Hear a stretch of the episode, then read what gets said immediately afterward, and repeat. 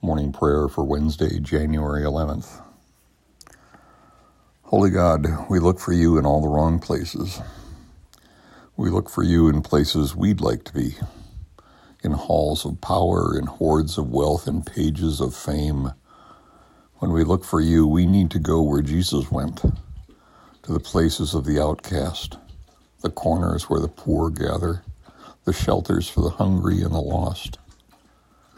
We go to your churches looking for what they will do for us, not realizing that we should be asking what we can do for them. We go to your word to find reasons to criticize others when we should find the ways in which we should grow. We look for you in ourselves, thinking you must look like us, think like us, act like us, creating you in our image.